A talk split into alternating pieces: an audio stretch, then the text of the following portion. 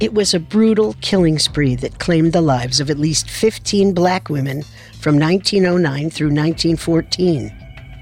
He used the same methods as Jack the Ripper, and while police and newspapers tried to catch the elusive killer, he'd strike again and again and again. For more episodes like this one, be sure to follow the series Unsolved Murders. Every Tuesday, we examine a real murder that, to this day, remains a mystery. Listen to Unsolved Murders free on Spotify or wherever you get your podcasts. Hear that? It's the sound of someone whacking the ground with a rake.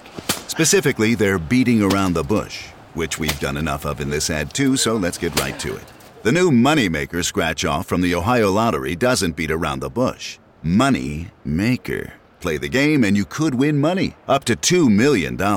With more than 88 million in prizes ranging from 50 to $500, Moneymaker cuts right to the cash. Lottery players are subject to Ohio laws and commission regulations. Play responsibly.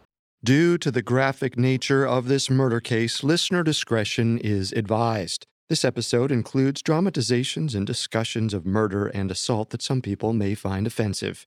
We advise extreme caution for children under 13. Extra, extra! New evidence in London's notorious Jack the Ripper case. New leads and new suspects. Something wrong, sir? 20 years later, and they're still looking for London's Jack the Ripper. We've got our own damn Ripper right here in Atlanta, and nobody's doing anything about it. Our own Ripper? I sell these papers every day. Don't try telling tall tales to me. The papers won't say anything because our Ripper's killing black women. They couldn't care less. Surely they would say something. My sister was left splayed on the street, throat slashed, blood everywhere. They said nothing. Gee, I'm sorry, mister. Sorry won't save your mother when the Ripper comes for her. He's still out there, and he won't stop until he's caught.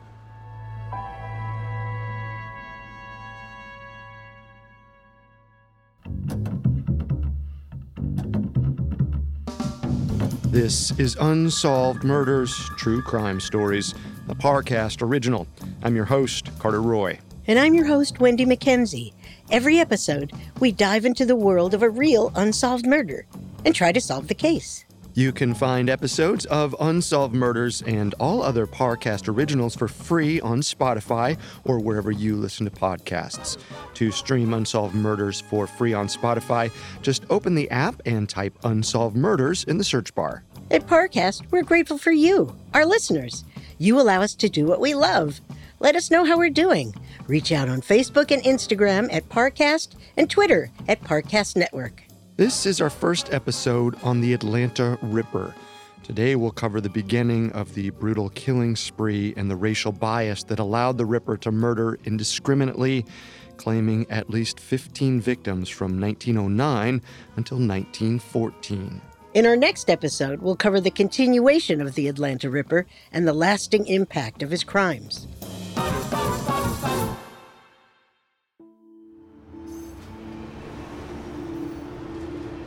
In 1900, the city of Atlanta, Georgia, was one of the only economic powerhouses of the post Civil War South.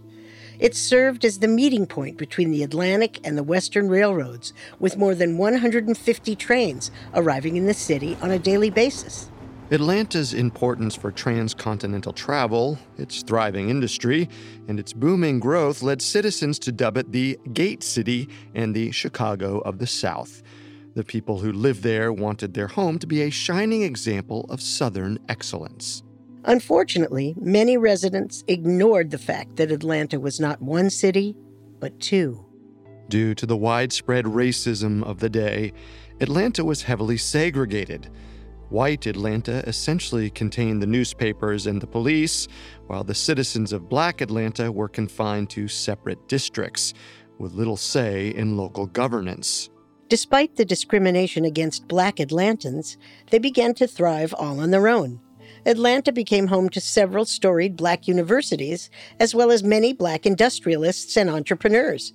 It was a hotbed for innovation and excellence. And soon, the city's thriving economy allowed black Americans to become part of the upper class. But this success fostered resentment among white residents. Their hatred and bigotry festered for years until it reached a tipping point during the Georgia gubernatorial election of 1906. The candidates were Hoke Smith and Clark Howell, both of whom ran the largest newspapers in the city. Smith was the publisher of the Atlanta Journal, while Howell was the editor of the Atlanta Constitution. Both campaigns focused on one goal disenfranchising the black population of Georgia. Their debates often took a frightening tone, as they primarily competed to determine which candidate was a stronger proponent of white supremacy. This open racism naturally found its way onto the front pages of Atlanta's newspapers. Many publications dedicated full page spreads to every instance of black on white crime that they could find. Sometimes the papers even fabricated articles about black men sexually assaulting white women in broad daylight. With these heinous ideas and lies presented to the public on a daily basis, the white population of Atlanta was soon whipped into a frenzy. Their hatred erupted in September 1906 after every major paper printed stories about four assaults on white women that had allegedly taken place earlier in the month. On September 22nd, a mob of rampaging white men descended upon the black section of the city. They broke into black businesses and destroyed the products inside. They demolished property and vandalized public places. They attacked people on the streets and sometimes in their own homes. They even killed with indiscretion. Some city leaders, like Atlanta Mayor James G. Woodward, attempted to stop the violence. Gentlemen, this show of savagery is unacceptable. Our city has a reputation as a leader of the New South. We are supposed to represent a shining example of Southern excellence and civility. Consider what your violence will do to our reputation. Consider what you'll do to our economy. Yet Woodward's pleas fell on deaf ears. The mob's rampage continued. As black Atlantans realized the danger that they were in, some began to defend themselves and their homes. A few fired warning shots above the crowd, deterring incursions onto their land. Ironically, police arrested these people rather than the mob. Eventually, the Georgia State Militia entered Atlanta and forced the mob off the streets. The 1906 Atlanta race riots officially ended on September 25th after four days of chaos. By the end of it, 250 black men were arrested for acting in self defense.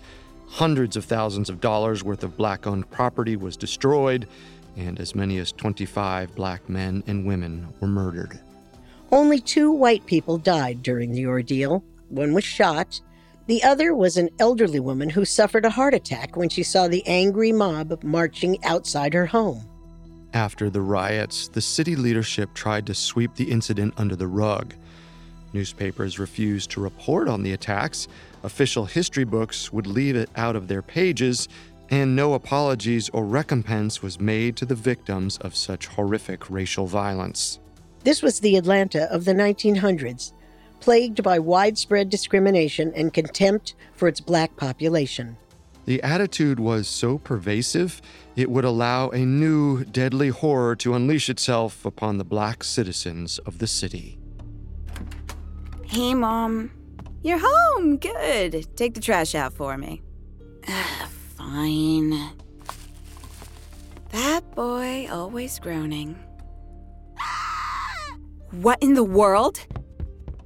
Mom, there's a, a woman on the trash pile. Is she drunk or. She's dead! Her throat's cut wide! On April 5, 1909, a woman was found murdered and discarded in a pile of garbage near some train tracks. She was later identified as Della Reed, a young woman who'd gone missing the night before. Her death shocked the locals, but her race prevented her murder from gaining any traction in the local news. Because Della Reed was a black woman killed in a black neighborhood, the white reporters and police force paid little attention to her death. Her murder was briefly investigated, but when police found no obvious leads, it was quickly ignored. Little did the people know, Della's death was a grim sign of things to come. Five months later, on September 7th, 1909, a second body was found. This time, the victim was discovered in Peachtree Creek, also near some train tracks. This woman would never be identified, but she was young and black, just like Della Reed. Also, like Della Reed, her death was ignored by the press and the police. This awful killing spree would continue through 1909 and 1910 as 10 young black women were murdered and discarded on the streets of Atlanta. Besides their race and gender, the victims had little in common, though many were found near railroad tracks. Among these victims were Estella Baldwin, who was murdered with a blunt object, Georgia Brown, Maddie Smith, Lavinia Austin, Sarah Dukes, and Frances Lampkin, who were all shot, and Eliza Griggs and Maggie Brooks, who were both killed via unknown means. Unfortunately, none of these murders were reported at the time. The names of the victims remain largely unknown to the public, and none of the police investigations resulted in any arrests or convictions. The women of Black Atlanta were being hunted, and their government was doing nothing to help them. Fear began to rule the streets, and soon the killings would get so horrific, even white Atlanta would be forced to take notice.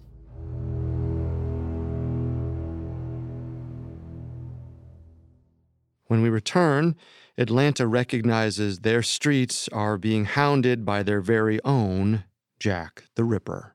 Now back to the story. Over the course of 1909 and 1910, at least 10 young black women were gruesomely murdered in the city of Atlanta. The white police force of the city failed to find any leads, and the white run newspapers made no mention of this tragic loss of life. But the killings soon grew so violent, they became impossible to ignore. On January 22, 1911, 35 year old Rosa Trice was found murdered near her home.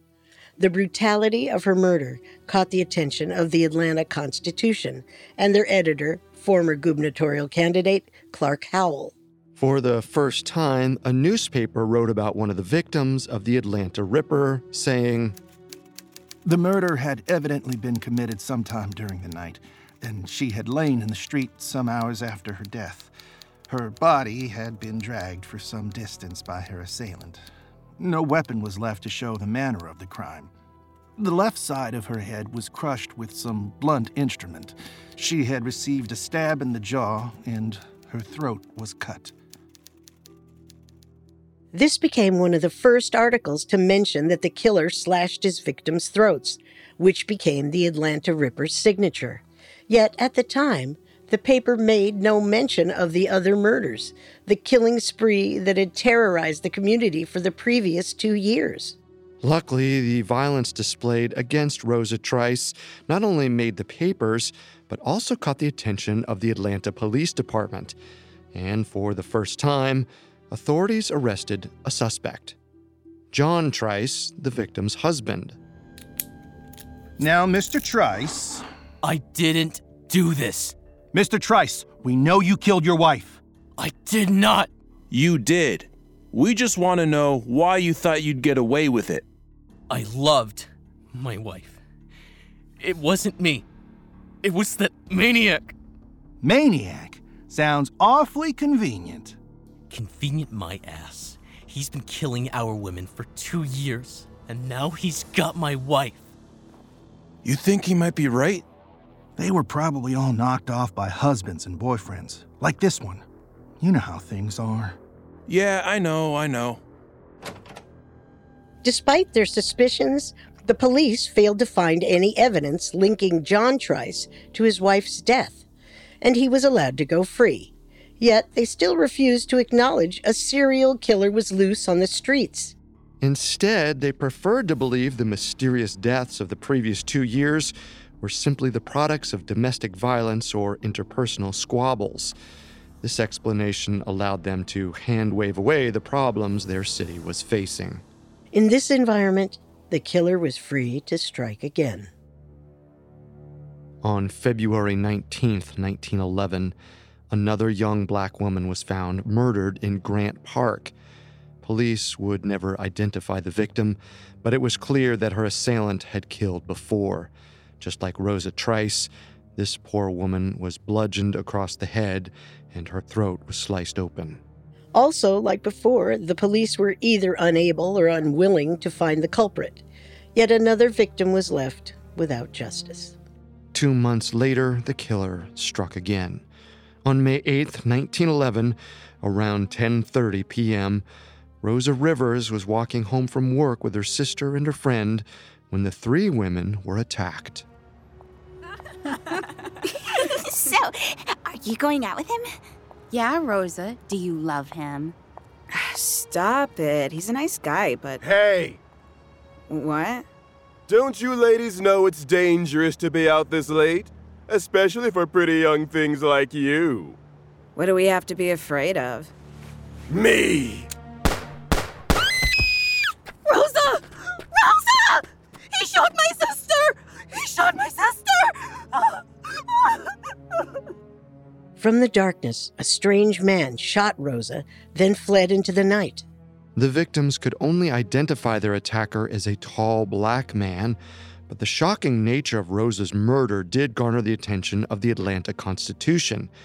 The paper wrote all of four sentences detailing the crime, and nothing else. The article made no mention of the many shocking murders that had come before, or of the possibility that they had all been committed by the same deranged man. After 13 murders, white Atlanta was finally starting to take some notice, but police had a long way to go, and things were about to get much worse. On May 28, 1911, a woman noticed that her sister, Belle Walker, had not returned home. She searched the street outside and alerted the neighbors to Belle's disappearance. Together, they all combed the neighborhood, desperate to stop the killer.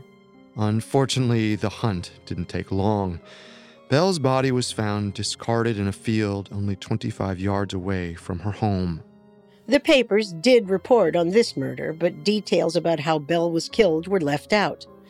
Once again, the newspapers failed to recognize the many similarities between Belle's death and the 13 women who had died before her. This would finally change a little over two weeks later when another brutal murder shook the city to its core. On June 15th, the body of a young woman named Addie Watts was found next to the Southern Railway line. Her death was particularly gruesome as her head had been bashed in with a railroad coupling pin and her throat had been slashed clean open.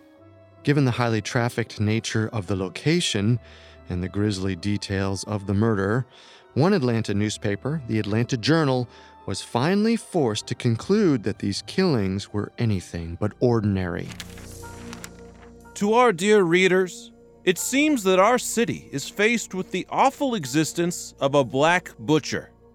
This killer's brutality is evident in the way he beats their heads, slashes their throats, or guns them down like animals the killer's consistency in murdering women on Saturday nights and leaving them on display to be found on Sunday morning is eerily reminiscent of that dark and terrible specter who once stalked the land across the sea. Yes, I am talking about the fearsome Jack the Ripper. It seems we have our own Ripper right here in Atlanta, and it's about time our police force did something about it. For the first time, a newspaper mentioned the existence of a serial killer, and for the first time, that killer was given a name the Atlanta Ripper. This was a huge stride towards gaining the recognition these murders had deserved, yet the public's perception was still tinged by the racism of the day. While the Atlanta Journal was the first to recognize these as serial killings, the other papers in the city reported on Addie Watt's death as if it was simply business as usual. As for the Atlanta Ripper, he didn't wait long to strike again. Only two weeks later, on June 27th, the body of Lizzie Watkins was found dumped in a field. Her throat had been slashed open like many of the others. The Atlanta Journal immediately recognized this as the work of the Ripper. For the first time, they dedicated the front page of their paper to the death of a black woman. The journal finally also went in depth, examining the many similarities between Lizzie Watkins' death and those of the 15 other women whose murders had gone unsolved throughout the previous two years. Yet, reporters at the Atlanta Constitution were unconvinced. They also wrote about Lizzie Watkins' murder, but kept their coverage brief. They even declared that her death was likely the result of drugs and alcohol. The statement was absurd and irresponsible, but it didn't take long for the Constitution to eat its words, as the Ripper's next attack occurred less than a week later. On July 1st, 1911, Emma Lou Sharp watched her mother, Lena Sharp, leave the house to get some food at the corner market. Lena's trip should have been short and simple, but the hours ticked past and she failed to return. Emma Lou knew the rumors about the Ripper and grew concerned for her mother. Eventually, she rushed to the market herself to see what had happened. Uh, uh, excuse me. Oh, hi, Emma Lou. Everything okay? I. I don't know. Have you seen my mother here tonight? Lena? I don't believe I have.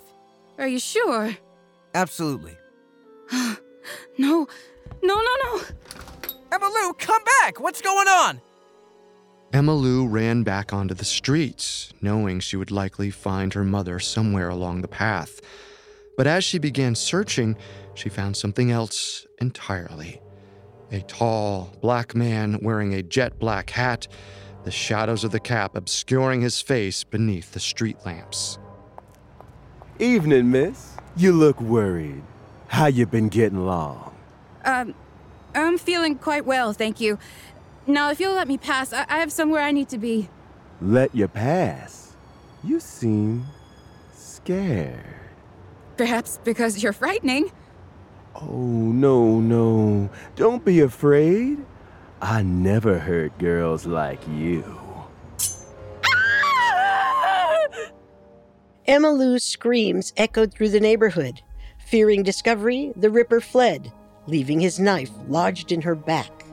Drawn by the shouts, a crowd of people soon gathered around Emma Lou. They treated her wounds and helped her home, but they were too late to catch her attacker. Once Emma Lou was safe, she reminded them that her mother was still missing. A search party left her home and spread out looking for any signs of Lena Sharp. They found her near the Seaboard Railroad tracks.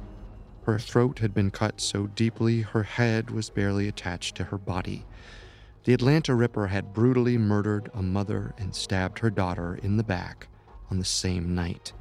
With a first hand survivor of a Ripper attack, the Atlanta Constitution was forced to recognize the existence of a serial killer. They printed Emma Lou's description of the killer as a tall, broad shouldered black man and finally began calling for the murderer's capture. Emma Lou's eyewitness account gave the public new hope. On July 4, 1911, a black undertaker named L.L. Lee announced that he was offering up $25 of his own money, approximately $650 today, as a reward for anyone who could provide information leading to the Ripper's capture. Lee's reward inspired many of the community to help nab the man who'd been terrorizing them for two years. That, plus the exposure provided by the white newspapers, helped Black Atlanta feel a new sense of optimism after months of desolation. Perhaps they really could capture the Atlanta Ripper.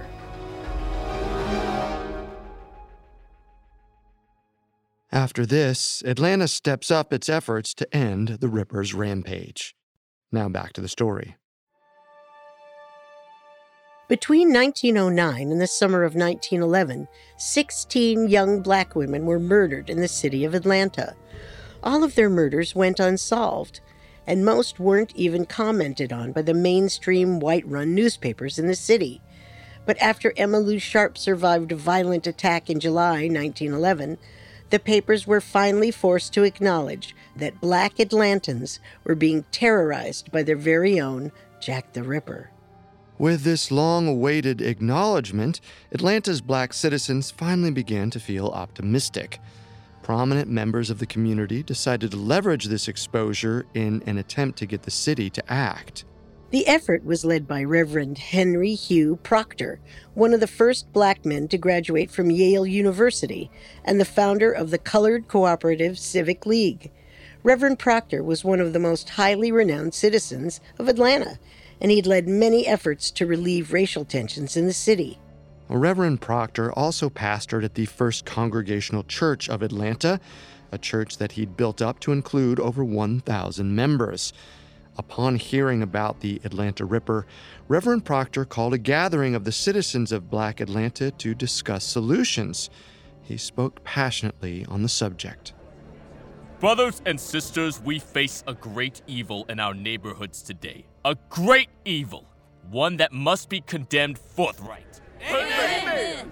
But as you well know, it is not enough to condemn this evil. We must do all we can to see it brought to its end. This Ripper must be stopped, and we must use every resource available to stop him. Yes! That means, brothers and sisters, we must trust the police. What now? I know, I know. They've given us no reason to trust them and every reason not to. But if we want to see this Ripper behind bars, we must tell the police what we know and everything we know.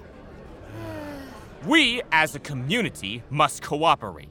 But I do not wish this to be one sided. If the police truly want to catch this man, then they need to trust us. Yes, Master. That's why we are asking the Atlanta Police Department to hire their first black detective.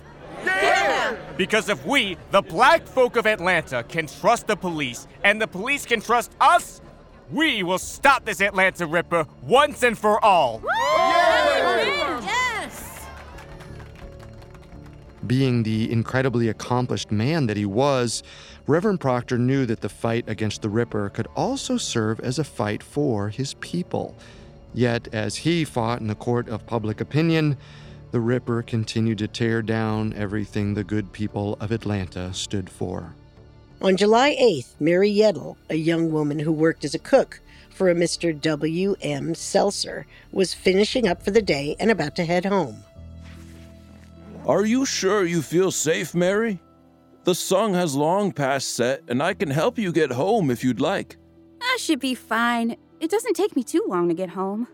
If you change your mind, let me know. Will do, Mr. Seltzer. You have a good night. You too.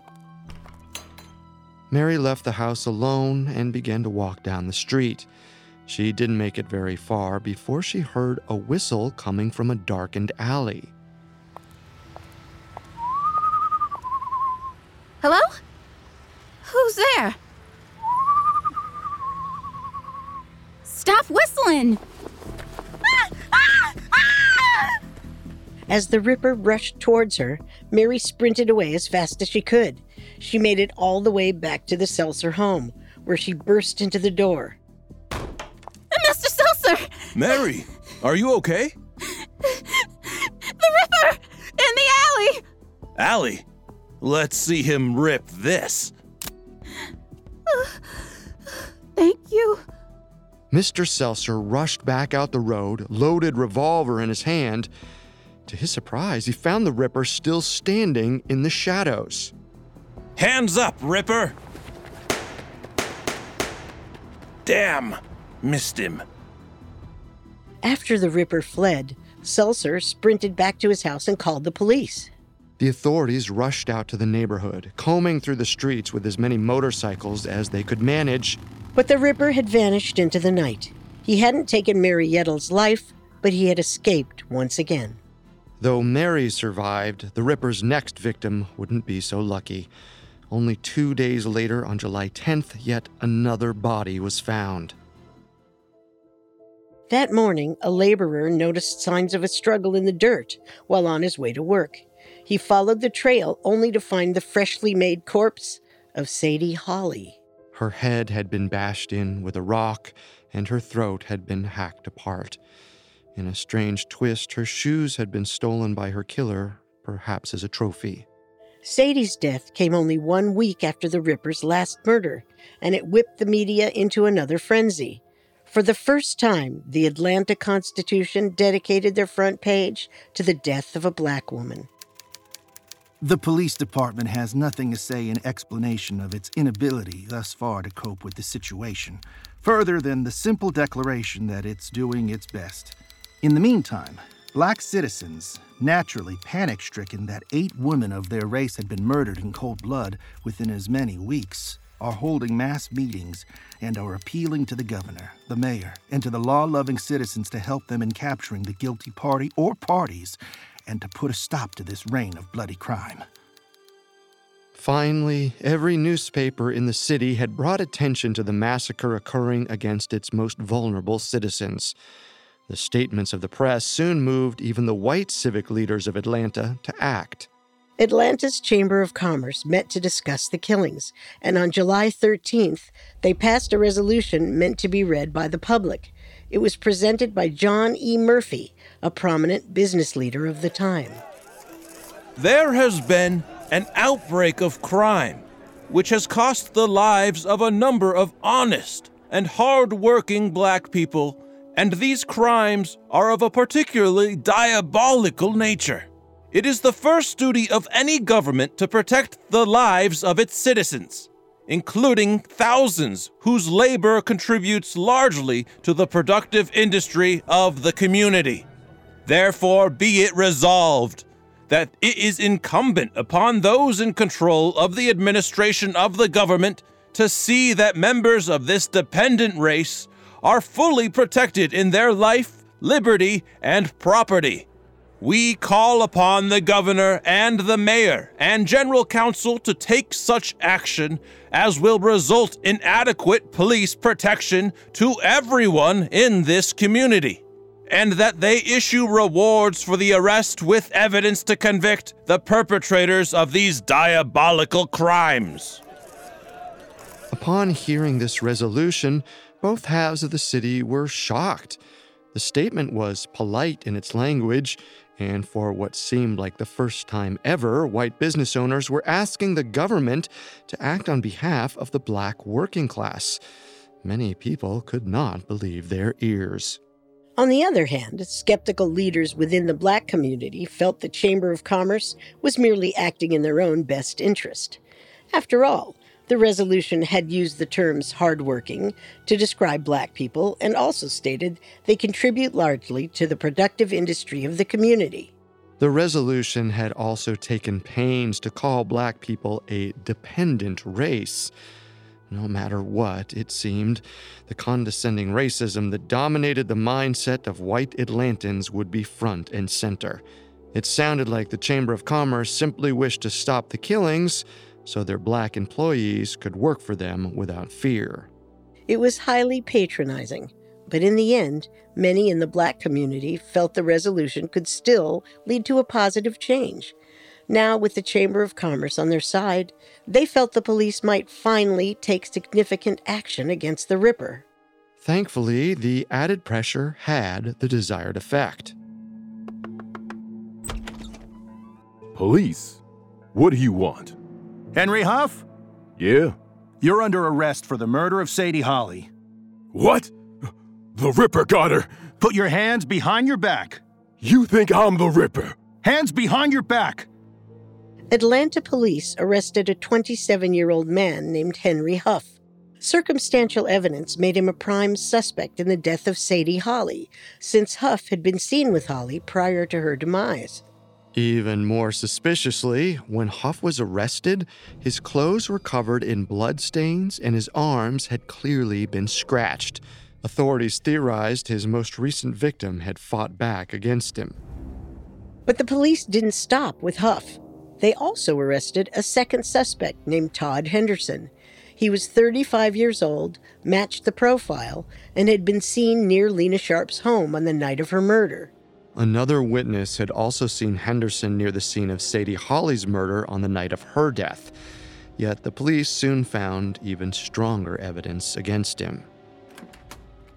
Thank you so much for coming in, Emma Lou. Anything to put the killer behind bars. Fantastic. Now, you could see our friend locked up in the other room. Is that the man who stabbed you? Hmm. It was dark that night, but he looks familiar. Miss Sharp, I'm going to need a direct answer. Is that the man who stabbed you? To the best of my knowledge. I'm afraid that won't be good enough. Henderson, say the line! say it! How you been getting along? Ah! It's him! He's the one! He's the Atlanta Ripper! With Emma Lou's identification, it seemed the Atlanta Police Department had finally found their killer. Unfortunately, the case was far from closed.